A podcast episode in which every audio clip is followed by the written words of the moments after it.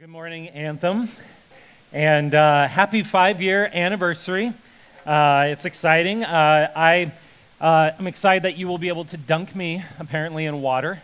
Uh, as a way of expressing your delight in Anthem. So I look forward to celebrating with you later. And uh, one of the things that, as I've been preparing this week on this text, is just how much, how thankful I am for the, I guess you could say, the loving spirit uh, that Anthem has. Uh, we as a church, I, I, feel like this is a family, and just the way that it's blessed my family since we've moved here about a little bit over a year and a half ago.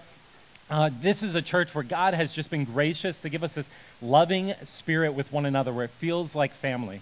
And one of the things that Peter is going to be unpacking today is how, what is the source of that loving spirit, of that reality in a church? Uh, because one of the things is not only do we want to celebrate today how God has brought us here in five years, but also we want to look to how does God continue to do that work for the next five years, the next 50 years. And so today we're going to be looking at, Peter says that there is something that God has done so that you might have a source of a sincere love. A sincere love. Now, that idea of love, as I start talking about love, it just hits me how much I think we live in a day where love is just kind of this sentimental idea. It's kind of this wishy-washy thing. Like, what really is love? Is it just kind of you know endorphins firing in our bodies? What what is this thing we call love? And it reminds me of uh, I was in uh, I think I was here third or fourth grade, and they had the school had this uh, this guest speaker come in. Okay, it was this public school, and they had this guest speaker come in, and he was going to give us like this kind of pep talk. And we didn't really know what it was. So we all go to the gym and we're listening to this guy. And he's talking about, like, trying to give us a pep talk about, like, you're special, you're special. And then he's, he goes, and if you ever wonder if you're really special, this is what I want you to do. And of course, at this point, we're all leaning in, like, here's the secret of life. Like, this guy's finally going to give it to us. This is why we paid good tax dollars for this, right? And he leans in and he goes, Follow me, follow me, kids. I want you to hold your hand up like this to yourself. Everyone do this. Do it with me right now. So you just feel it. He goes, I want you to hold your hand up to yourself. And if you're ever wondering if you're, you're special, I want you to say to yourself, look at that and say, I'm, I'm somebody special. this really happened. And we're sitting there, and it's like, you know, you're waiting for it, and you're like, okay, here we go. I'm somebody special? What, where did this guy get this? And he, he, he, makes us say it to ourselves. He's like, say it five times to yourself. So we go, I'm somebody special. I'm somebody special. And we just keep saying, and you're wondering, like, is something going to become special here? Like, is something going to manifest like a Harry Potter novel in front of me here when I keep saying this incantation? And eventually he just goes, now don't you feel better about yourself? And I was like, if I'm honest, no, I feel worse about myself now after saying this to myself five times. You can even tell, like, the teachers are even sitting there. It's like a bunch of third and fourth graders, and the teachers are just sitting there like, yeah, th- this is not going to work, right? And, and so in that moment, when I really, it's one of those times in life where we just, it's like, what do we do? Do we just like tell ourselves these things? Like, do we just make these things up? Are these just sentiments, things that we just kind of grab out of thin air make up these abstract realities, and we just kind of take hold of them, and we just, if we tell ourselves these things enough, then they'll become true. And I think in many ways, love and how we think about love is, is used in a sentimental way like that. It's kind of this hallmark idea of love where it's just kind of this, this idea that's out there. And here's the thing we as human beings deeply desire love. No one in here, when I talk about love, is like, oh, boo, I don't like love, right? No one wants to talk about love. No one wants love. Everyone, every one of us, one of our most primal, basic needs is love. And so, where does love, what is love? Where does love come from? How can we know that love and experiencing love and, and hearing that we are love is not just some kind of like mind trip, just some kind of repeating some mantra to ourselves? But there's actually something there. See, what Peter's going to talk about in today's passage is he's going to talk about the fact that there is something real. Your heart desires, your soul desires love because love is something real. In fact, he says, love is someone, not just not just some idea. And so, what Peter's going to get to today is he's going to say, I'm going to introduce you, I, I want you to know the real, true source of love.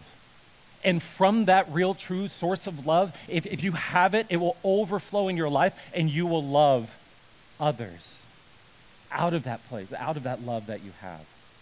And so, what I'm going to do today is, in honor of our five year anniversary, I thought I should make this like focus, kind of dovetail with that. We're going to be looking at how can we be a church that loves one another sincerely?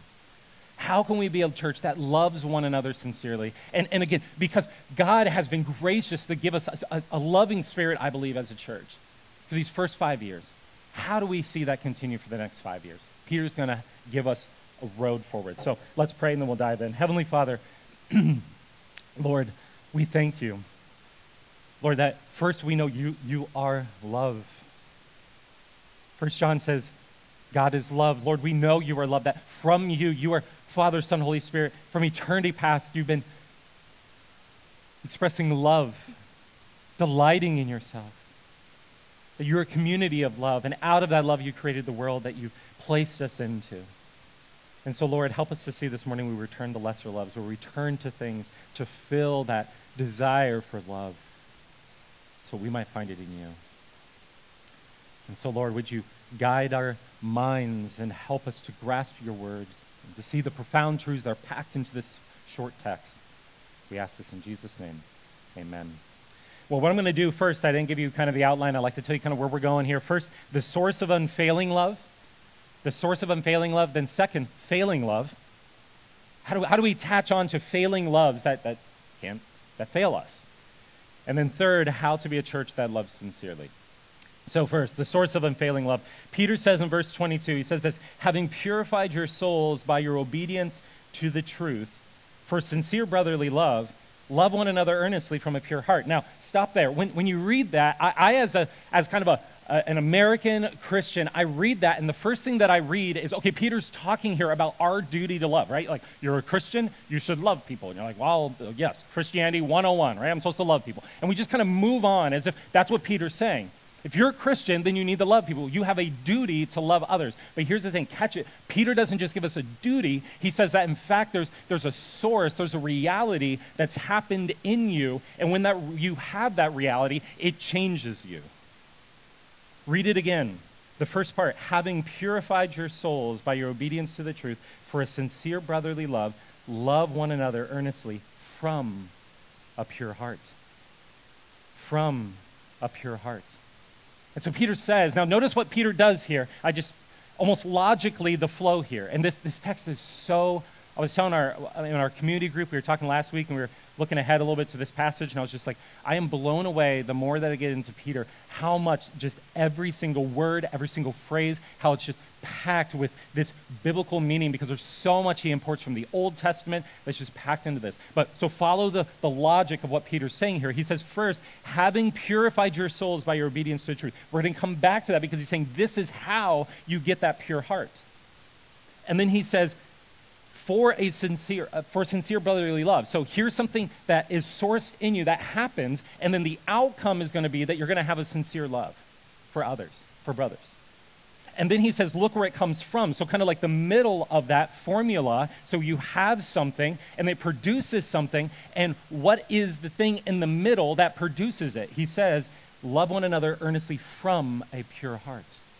So, what Peter's saying here is there's something that happens that then affects your heart, and out of your heart, then come actions in your life, and exactly what's in your heart will overflow in your life towards others. Get that?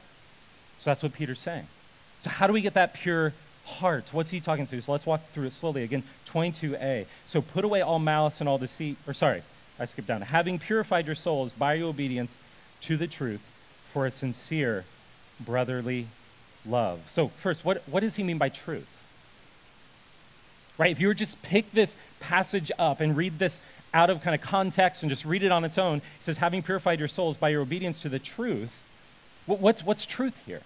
What, which truth, right? Of all the truths, Peter, what, what truths? Are you talking about all the truths in the world? How do I purify my heart with all the truths that are, are possible? No, he's talking about a very specific truth, and that truth is in the context of what we looked at last week. See, Peter had just talked about this, this truth, this reality, which is that there is a holy God of the universe.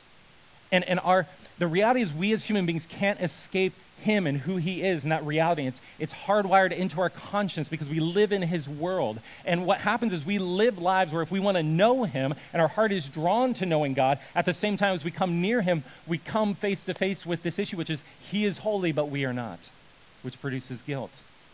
And because of that guilt that we sense when we encounter a holy God, we have two choices. We can either run from our guilt or we can run towards God and take hold of his grace.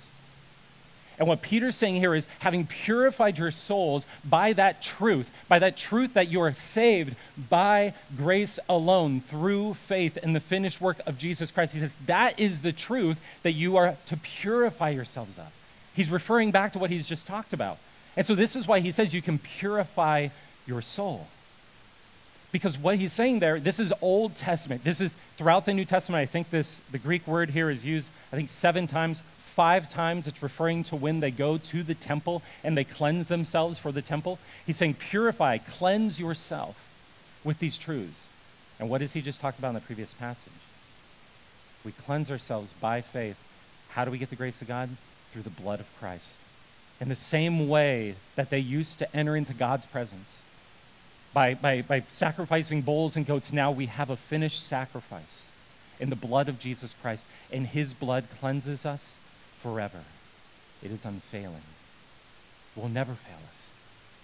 And so Peter is saying, cleanse, uh, purify your soul by again and again and again coming back to this reality every time, every moment of your day when you're going before the presence of God. Remind yourself of the truth that He is a glorious, holy, amazing, loving God and yet, in my sin, I've fallen short of him, but yet he gives me grace in his son. And through that grace, I can purify my soul and I can come into his presence. And Peter says specifically, he uses the word soul. Because, see, soul in the New Testament means your whole self, your body and your spirit. And he says it purifies all of you. That when you have that reality, it changes all of who you are, the whole ground of your being, the whole ground of your existence, the thing that drives your life, that reality that wakes you up in the middle of the night, the thing that you, you put your peace down on and build that peace on. He says, is that you can have that love, that grace, that reality that just permeates your entire soul, your entire self. And out of it, Peter then says, if it's in your soul, then it will flow into your heart and it will flow and spiritually, your heart, it will flow then into your actions and it will overflow with love to others. Did you catch that? So much more we could say, but so packed and so much in there. Where Peter's saying, Do you know that you have this grace that you can take hold of by faith? And if you have that, then it'll change who you are. And, and, you won't, and we'll come back to this, you won't just be these people who love in a failing way, a love in a way. See, the, the word love here is constantly sincerely, constantly, again and again, always. It won't be a cheap love, a sentimental love. It'll be rooted in a reality. Now, Peter has said here that you have this reality and now of grace and, and this truth that you've become obedient to and you're continuing to build your life onto it. And then what flows out of it, he says then, is love towards others. Now, let's pause for a moment. If just to think about this why is it that it would be that if we have grace and we have this truth, that love would flow out of us? Think about that. Peter connects, he, he doesn't have anything about if you have love here and then love equals then love comes out because what he's saying is notice you got to keep reading here. What Peter says is that there is someone who loves you. That is why you have grace. And his love is rooted in truth. Keep reading. Peter goes on. He says, Since you have been born again, so he says, Because of these things, since you have been born again, not of perishable seed, but of imperishable, through the living and abiding word of God. And so Peter says here, he says, Listen, this love that is yours, here's where it comes from. And since this is true, because this is true, you can purify your souls and you can love others and overflow with that love. And it's so easy to read this and go, okay, since you've been born again, not of perishable seed, like perishable through living and abiding word of God. Okay, so I just take hold of truth and in the Bible, and if I just take hold of that, then just then love will come out. Now it's not less than that, but he's saying a little bit more than that. What is Peter saying? Peter's actually what he's doing here is in a way he's taking you know like zip files. Are those still a thing? Right? Somebody emailed like they emailed me a bunch of graphics the other day, and it was like you know the thing with the zipper on it and you're like, is this, is this a virus? Right? But I, well, it's from Nick. He's on staff. Must be okay. And so I click it, and then like, boom, all this, all this stuff comes out, right? But you like condense it and it fits in the email, but then you open it up and it's blah, blah, blah, like, whoa, you sent me all this stuff, right? Well, this is almost as if Peter's making a zip file of the Old Testament. And, and he's taking in these, in these phrases this reality that has been promised all throughout the Old Testament, and he's putting it in a zip file in this line. He's saying, This is a zip file that captures how God is able to love his people in the way that he's always promised. What he says is, You're going to be born again. And this, this new birth, this new life is going to be a reality that comes out of something imperishable. Not just anything imperishable, it's an imperishable seed. Now, why does he use that language seed? Is it just a like seed of truth? What, what is he referring to? He's referring back to, we actually, in the liturgy earlier, we read it during the time of confession when we went back to John 8. I love that. That we went back and Peter or Jesus says, I am a son of Abraham. In fact, in the Old Testament, that term that was used there is the seed of Abraham. And, and all throughout the Old Testament, there's this theme of the seed that keeps coming up, where they're saying, Who is going to be this one who's the descendant who fulfills all the promises that God has made to his people, that he will make a home with them, that his presence will be with them, and that they'll know him? And as we'll see later in Deuteronomy 8, as in the Old Testament again and again and again, it talks about God's love for his people. His love would be in their midst with his people. They would be a family, that they would be his beloved. And what Peter is doing here is he's saying love is not just some kind of fact, it's not just some kind of sentiment, but in fact, love is a person. Love is Jesus Christ, God's very heart, his very, from his pure heart came his son into the world in order to lay down his life to love you. In other words, just if nothing else, get this clear. There's, it's, this text is so dense. I'm trying to lay it out clearly. What the Bible teaches is God is love. First John and from before time began, God was Father, Son, Holy Spirit in this perfect loving community. And out of it overflowed delight. And He created a world that's a, just a theater of His glory and His love. And He gave us a unique capacity, made in His image, to be in the middle of that creation and know that love and walk in that love and live in that love in God's presence. And then take everything that's glorious in creation, the raw materials, and develop it into worshipful praise of God's love. But we fell from that. We turned to other loves. And in turning to other loves, what God then had a choice to do was God could immediately then slam the door on us, or He could say, I love you, I'm coming for you. And see, whatever God does flows out of who He is. And so, what happens is we see on display in redemption, we see God's very heart on display that God is not a God who is just, who's just wrath. God is a God who loves, and out of that love flows from His pure heart from his perfect heart flows his son coming to redeem us in history. And so, in other words, love, what we are made for, is a reality because we are made from a God who is love. It's hardwired in our souls to desire it. It's a reality that's out there. It's defined by who He is. And now His Son has come. And so, if you turn to Christ, by grace through faith, then you can know an actual love. You're not just standing around telling yourself, I'm somebody special, but instead you know love because it looks like this I love you. My hands are upon a cross. I've paid the true sacrifice, the true payment for your sin. In truth and grace come together on that cross. And what Peter is saying is truth and grace comes together in the Son of God, Jesus Christ. Love is not merely a sentiment, love is a Savior. And so I love in this hymn, Here is Love. It says, On the Mount of Crucifixion, fountains open deep and wide. Through the floodgates of God's mercy flowed a vast and gracious tide.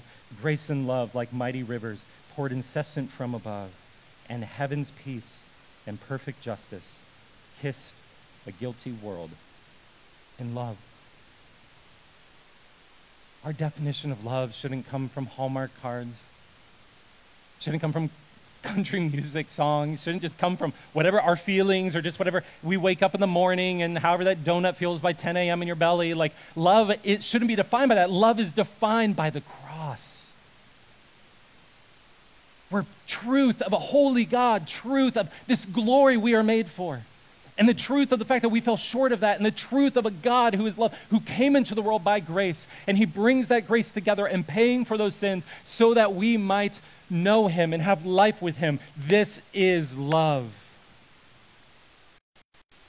not, not sentimental, but gritty and true and real so that we're not playing games. It's a real person who brings real love. And you can build your life on that reality. Let me ask you do you know that unfailing love? Have you ever heard that that, that is the crutch of Christianity? That God has invited you in to know Him. Not, not just pray a prayer and then move on in life, but, but to be immersed, to have a, a life where God, in His love, has made a way for you to know Him so that you might live a life immersed in His love. Because what happens is when that gets a hold of your soul, that just overflows. Your life, you're not sitting around like, you know, well, I should love someone. You're not walking around. It's not like the Bible picture isn't like everyone's walking around going, well, I should love. All right, love, love, you know, trying to like force out love out of your body. Eh, it's like an awkward image. But the Bible, what it says is that when God gets a hold of your heart, what happens is it just flows out of you. Where you love as you've first been loved. So it looks sacrificial because Christ's love is sacrificial. It looks gracious. It looks sincere. It looks constant. We'll come back to how to cultivate but first I want to look at how do we cultivate that's unfailing love. How do we cultivate failing love? Failing love. Love that, that fails us. Love, love that doesn't last. Love, love that isn't constant. Love that isn't sincere. Peter says, Watch that you don't cultivate these kinds of loves. Verse going on, For all flesh, in verse 24, is like grass, and all of its glory like the flower of grass. The grass withers and the flower falls, but the word of the Lord remains forever. Now, Peter is quoting here from Isaiah 40. Now, why does he quote from Isaiah 40? Because he grounds, okay, so when they say for, because, so let me tell you why this is true, is because of, of this thing here. And he goes into Isaiah 4, and here's the reason why. He says, because he's offering a warning. He's, he's telling us there's a timeless problem. There, you can either have this kind of seed to, to fruit of love in your life, the seed of Christ into your changes your heart, and that comes full flower into, into love of others, or you can have this seed in your life that will fail you and it will actually sprout for a little bit, and, but the glory of it will fade. See, what he says is that we will seek our glory. Another way, though, of putting that is the way that we find glory is what makes us lovable. What we, another way for saying glory is what makes us lovable. What, what gives us a sense that we are something, that we are, that we are worth it, that, we, that everyone around us should be in awe of us, that there's something that goes, see, glory is just holiness gone public. And what happens is we want to have something that's so innate in us, so lovable in us, that when it goes public, everyone turns and goes, wow, you belong. You are worthy.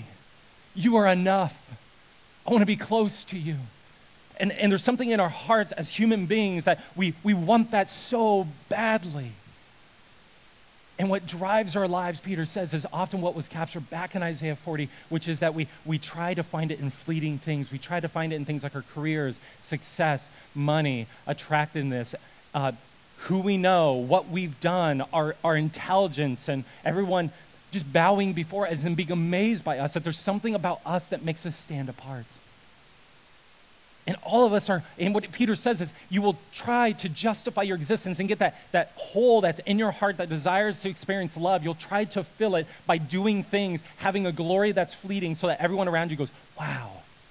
This really hit me. Uh, we were watching uh, M-, M. Night Shyamalan's new movie, Old, right? Um, so we're like, Pastor, watch that movie.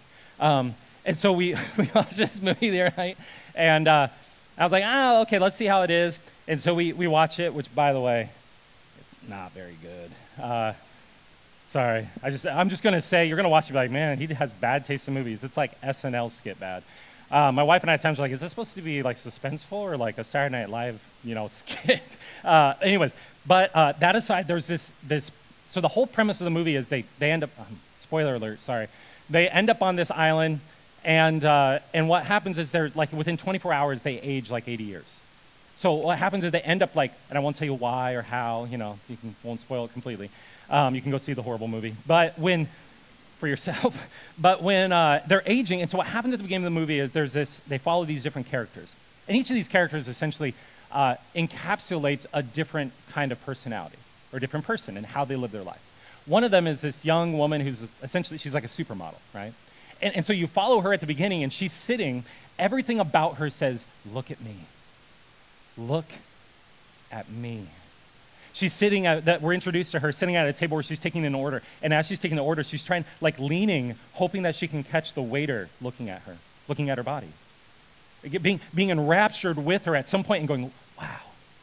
And her body language is saying, look at me.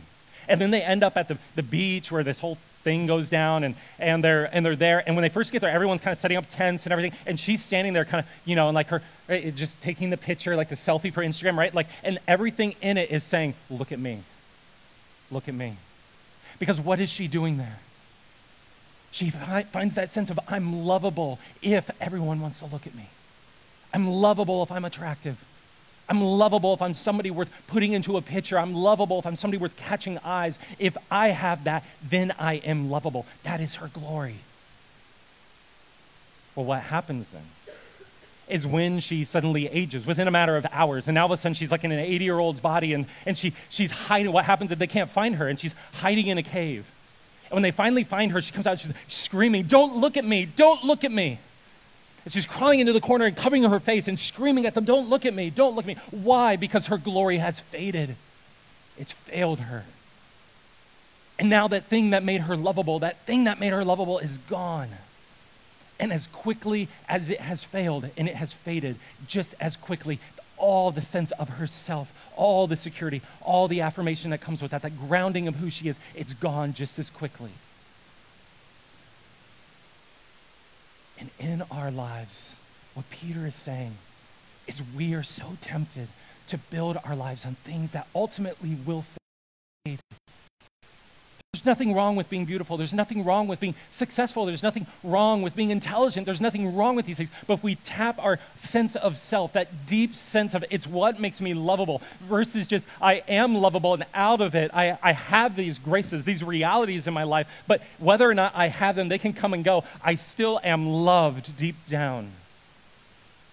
Peter says if you don't have that deep thing, it will fail you. And when it fails you, you'll feel like life is something that's a failing venture. One of the ways I've heard this put is what's the thing that if you didn't have it, or you knew you never would have it or achieve it, would make life unbearable? Almost not worth living. I think so much today of the rise in depression and whatnot in our culture is because we are trying to tap ourselves into all these different ways of finding, making ourselves lovable. But they fail turning here from our hearts to then where this goes public and how this works out in our lives with one another, thinking about how we as a church become a church who are loving and, and, and reinforce. Because here's the thing we can reinforce, because we can kind of, you know, mock and kind of sneer at stories like that and individuals. And we know the individuals, you know, they, they get the sports car and all the things. They're saying, look at me, essentially. But we have to look in the mirror. And I think something that's helpful to do as a church is consider ways that we actually reinforce failing forms of love. Because the way that sometimes we do community with one another, fellowship, relationships, can actually reinforce these forms of failing love. Because ultimately, what we're saying is this is what makes you lovable, this is what makes you belong. And so I'm not going to unpack these a ton. Actually, I'm, i sent a whole bunch over for our community groups. If you're in a community group this week, you guys can be discussing these and processing them. But this is going to be a two by two because all of God's glorious truths come in two by twos. I love two by twos. Uh, and so I'm just going to lay this out. First one, different kinds of fellowship that offer failing love. And this is on the axis of grace and truth. We've been talking about grace and truth. We need both in our fellowship with one another. And low truth, low grace leads to a clique right? You know, you know the clique, right? It's the, it's the lunchroom, right, in high school, right? You get the band table and the nerd table and the cheerleading table and the preps and the jocks and whatever other tables. I was at my own table, all right? I was just over there, like, this is Matt's table.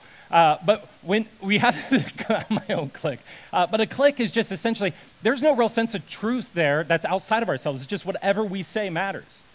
It could be political affiliation, temperament, fashion, attractiveness, just kind of like our economic, socioeconomic status, whatever it is. We have all these different kinds of cliques that we can create. And what we say is if you have this, you meet this standard, then you belong. And, and so what we do is we form cliques where we say the standard of belonging here, the standard of what makes you lovable, is that you meet some kind of arbitrary standard of truth.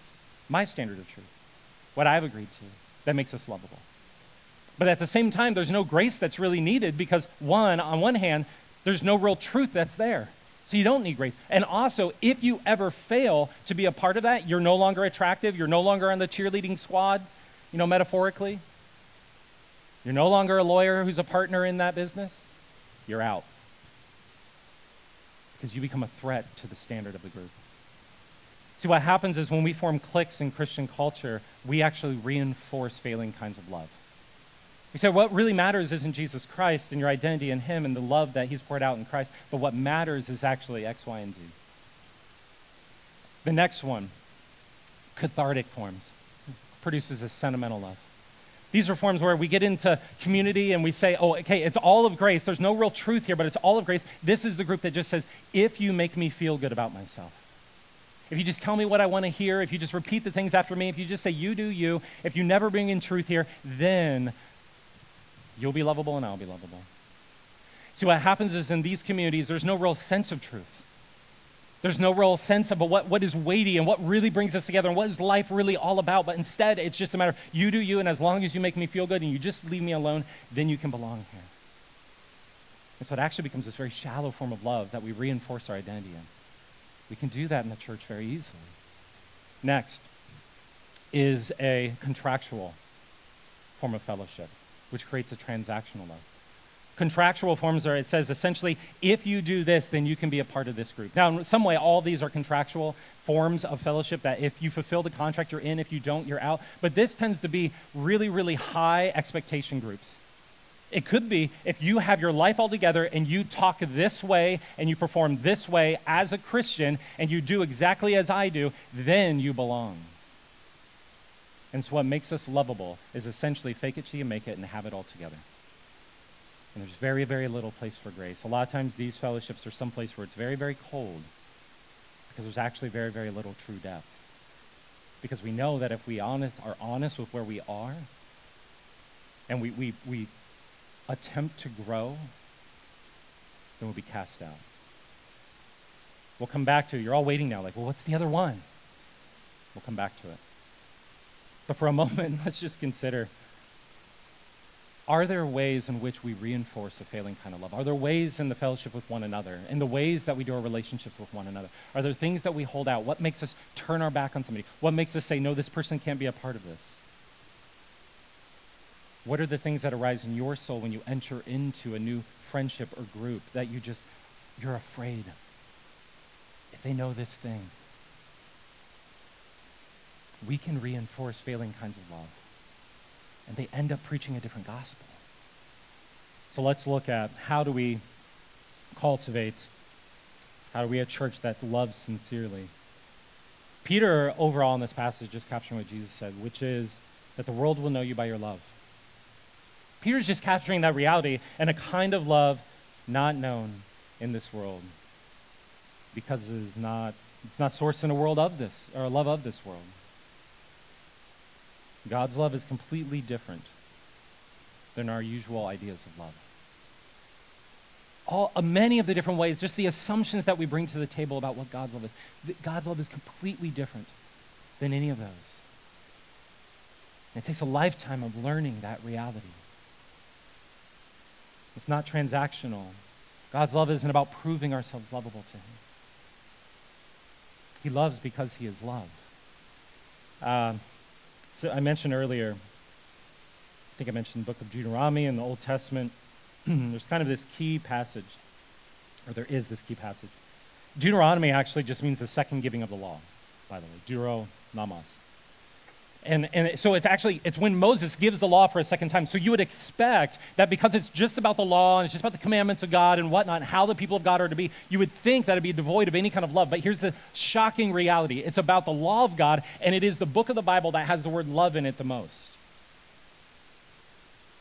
God brings truth and grace together. And where does he bring them together? In himself. Read this for you, God speaking to the people, you are a holy people. To the Lord your God, the Lord your God has chosen you to be a people for his treasured possession out of all the peoples who are on the face of the earth.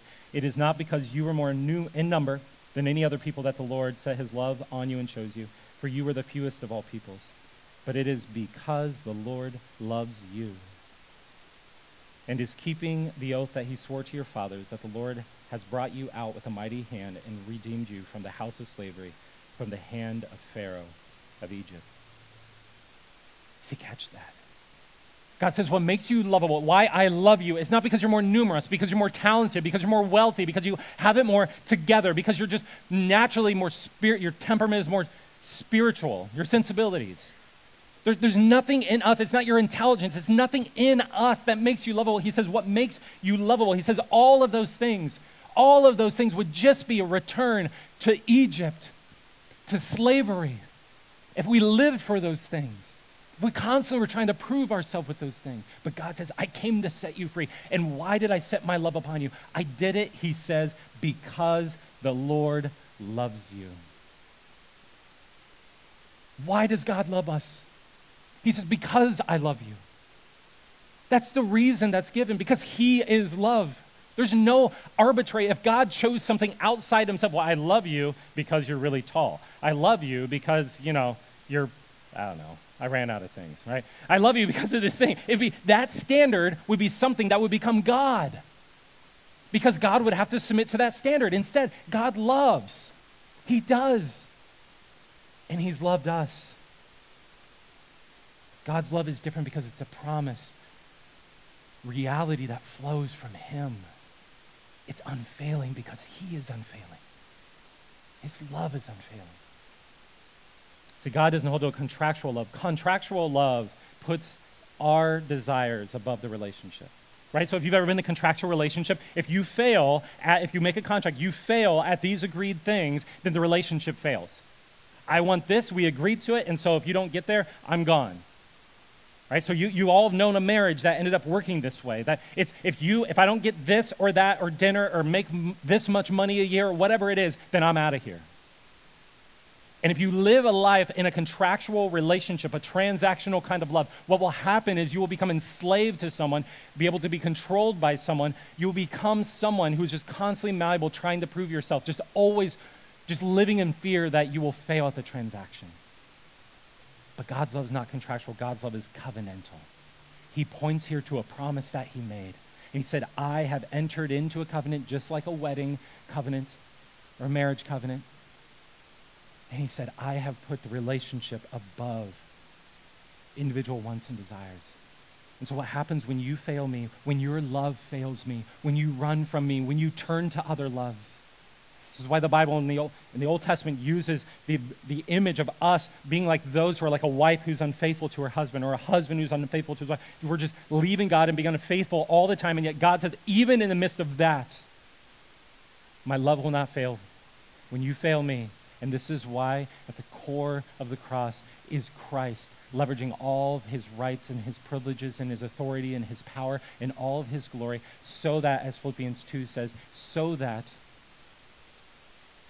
we might be saved. God's love is poured out. God put himself to great pain in order to redeem our relationship.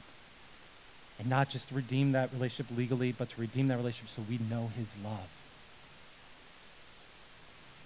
We are not loved because we are lovable. We are lovable because we are loved. And when you have that kind of love, you don't need to constantly live with trying to make yourself lovable because you already are. And that fundamentally changes how we do life with one another and how we do the next five years, the next 50 years. Imagine if this was at the core of it, that each and every one of us was so saturated with the love that has been poured out in Christ, and not just some sentimental idea, but just knowing from God's word and knowing the truth that this is who Jesus is, that in the face of where I've, I've been an affront and I've rebelled and I've, I've vandalized God's glory and his, his shalom, his peace in the world. But yet, at the same time, God has a son who came deeper than my sin and the corruption of it in order to save me. And this is love. Why God has done it because of his love. And now he calls us his children, his beloved children. Imagine if that then overflowed into how we did relationships with one another. And that brings up the last in the four by four covenantal.